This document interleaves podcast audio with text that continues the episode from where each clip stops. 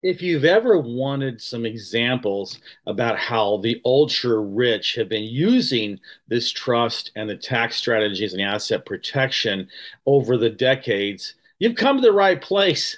I guarantee you're going to be a little surprised at the examples I'm going to give you now. Hi, this is Don Thornton. I'm an infinite wealth strategist. I'm also a 20-year veteran of real estate investing here in Florida.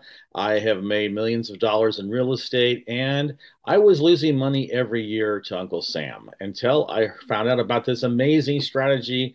And I'm going to tell you about people even richer than I am. I'm not even in the same ballpark with them. And I'm going to show you how they were able to use this amazing strategy and this incredible magic trust to be able to protect their assets and not pay any taxes or very little taxes, let's put it that way. In this video, I'm going to talk about Ted Kennedy, Nelson Rockefeller, and you may not have heard of this guy, but he's got a very interesting story. His name is Ed Borsage. He's a kind of a character, ultra wealthy in Houston. I'll tell you his story, which is going to be fun. So let's get down to it. Ted Kennedy, I'm sure that many of you are aware of who he is. He passed away a few years ago. He was a younger son of the Kennedys. You know, you had John Kennedy, Jack Kennedy, president, Robert Kennedy, who was tragically assassinated as he was running for president, and Ted, who ran for president in the 1980 election. He lost, and he was a 30 plus years, I believe, as a senator in Massachusetts, and he has a very colorful past. Let's put it that way. Okay, for those of you who don't know or have never done a deep dive on him, when he was a young man, he got into a little bit of a problem. Actually, a tragic problem that happened with a young staffer called Mary Jo Kopechne. And, the details are still murky. All we do know is that they were driving together early in the morning, and they were driving over a causeway or driving over a bridge over some shallow water, an inlet or a lake. I'm not sure which it is. And somehow the car went off the road and into the water. And Mary Jo tragically passed away. She drowned. Ted panicked probably, and he swam to shore, didn't try to save her. What he did do was phone his mom and dad and said, "Mommy and Daddy, I did a boo-boo." And but this is the interesting part about it.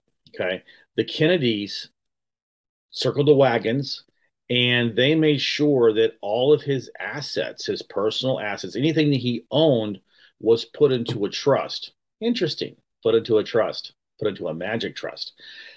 Anyway, it wasn't until he had his finances secured and his assets locked up that they called the cops. Now, he went through the ringer, and rightly so.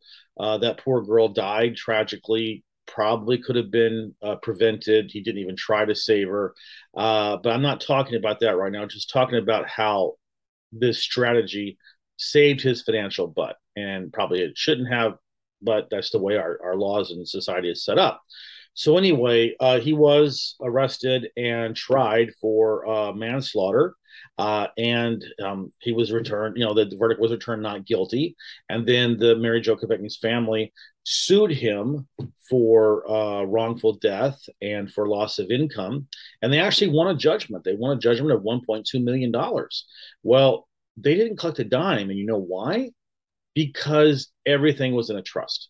And the only thing that he legally owned was the car that went off the bridge into the water where that poor girl drowned. So am I praising Ted Kennedy for that? Absolutely not. But what I am saying is that the trust did what it was supposed to do and protected his assets from any kind of lawsuits or collecting anything he had. So from that point of view, the trust worked. Now, I'm not using that to say, hey, go out there and kill somebody. No. What I am saying is that that's just the power of the trust and how it can help you protect your assets, which is really a huge part of this entire strategy. A huge part of my YouTube strategy is for you to go down and click the subscribe button, because I want you to get notified, hit the bell too. And I want you to get notified whenever I drop a new video, because I'm trying to offer some great content here for you. And, subscribing, is a great way to say thank you, Don, and we enjoy your content. So please do that. The second person I want to talk about now is Nelson Rockefeller. Now, we know the Rockefeller name has been around for, well over 100 years. And, there's different Rockefellers that are, they're pretty famous. John D. Rockefeller, for example, he was the kind of the one that got everything started. Nelson Rockefeller was the vice president under Nixon, which probably is not the greatest thing you want to put on your resume, considering how that ended. But nevertheless, I'm not talking about whether he was a good politician or a bad politician. What I want to do is I want to highlight how the trust system and the trust that he had enabled him to get through the vetting that you have to go through as a candidate. And what it showed was some very interesting systems that he used that might be familiar for those of you who are following me and consuming my content. Remember, this is back in the early 70s. And at that time, people were not happy or generally supportive of a very, very ultra-rich person becoming a vice president, even a president. So that was a big deal. So as part of the process of being vetted as vice president, you had the SEC, you had the IRS, you had various government agencies that were going through and looking through his finances to figure out, exactly how much did he owe. And it was very interesting what they found. They found that the only asset that he had was his primary residence, which is worth $340,000 at the time, and about $1 million in cash. But which is interesting, because this guy was one of the richest people in the country at the time, supposedly, right? Well, they also made a notation in the final report that he was trustee of various trusts that were worth, $450 million at the time. Think about that. That's a pretty big number. What was interesting was that his car that he drove wasn't even his. It was an asset of the trust, and he was trustee of that. So he used a trust asset to drive himself around. Which should be very familiar to those of you who've been consuming my content, and I'm talking about selling all of your assets, even personal assets, into the trust.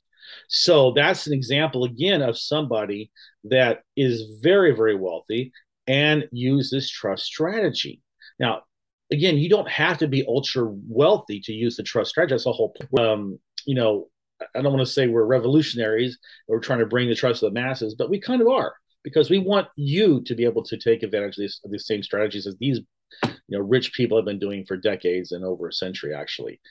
And what I'd love for you to do is, if this resonates with you, you have questions, go down and leave a comment. I love to engage with people. I know that my contents there haven't been very many comments on my YouTube channel, but if you go to TikTok, I get lots of comments. And so I love to engage. If you go to TikTok and you see what I've been doing, sometimes I get 30, 40, 50 posts or comments on my posts, which is great. I would love that the same thing happen here on YouTube. So please leave a comment, and I'll be glad to answer any questions you might have. The third person I want to highlight today is probably someone you have not heard of. His name is Ed Borsage. And I'm originally from Houston, Texas. So the name was familiar. I'm also a little bit older, right? I'm in my late 50s. So I remember hearing about him.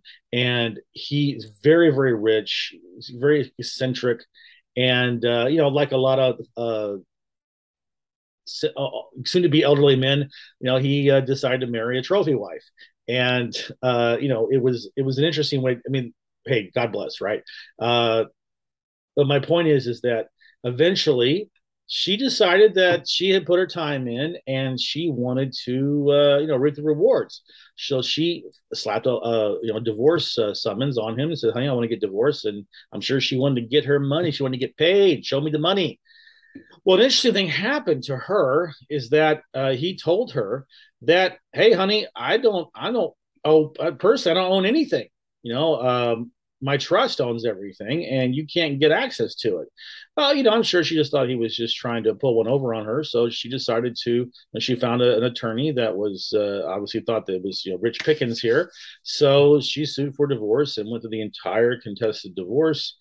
And it turned out, much to her chagrin, that he was right. He did not personally own anything. Everything was in this magic trust, this trust that I've been talking to you about.